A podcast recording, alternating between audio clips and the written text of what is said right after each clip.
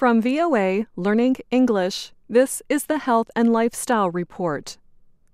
A new study finds that more than 80% of people living in cities are breathing unsafe air. The World Health Organization study on urban air quality says those most affected live in the world's poorest cities.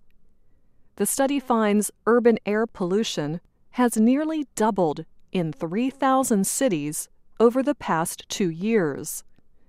These cities are in 103 countries. The study also shows that almost all cities with populations over 100,000 and in developing countries have air pollution levels that do not meet WHO guidelines. The WHO warns that as air quality worsens, the risk increases for many diseases. These include stroke, heart disease, lung cancer, and breathing diseases such as asthma. Poor air quality is also responsible for an estimated 7 million premature deaths every year.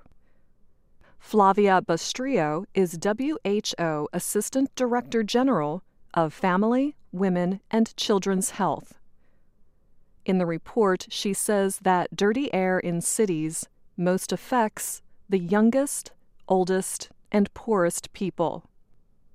However, her colleague Maria Neira says there are effective measures to deal with the problem. Neira leads the WHO's public health and environmental policy.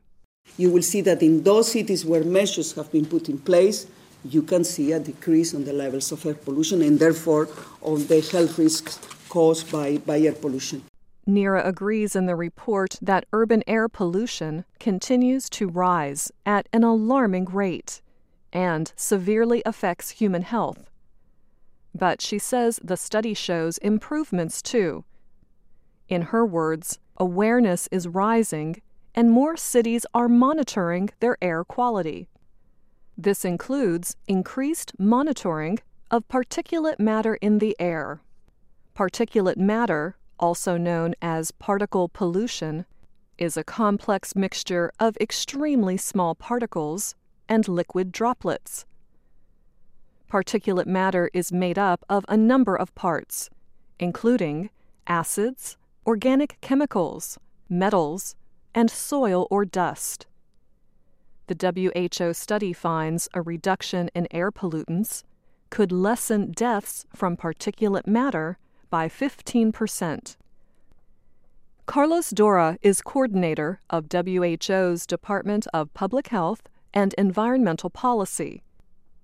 He says there are low cost ways to improve air quality for even the poorest cities. These methods include using renewable power sources, such as solar and wind, and sustainable public transportation. If you have clean transportation means like cycling, walking, or rapid transit systems, where you have a lot of people being carried with a few vehicles, then you have less air pollution.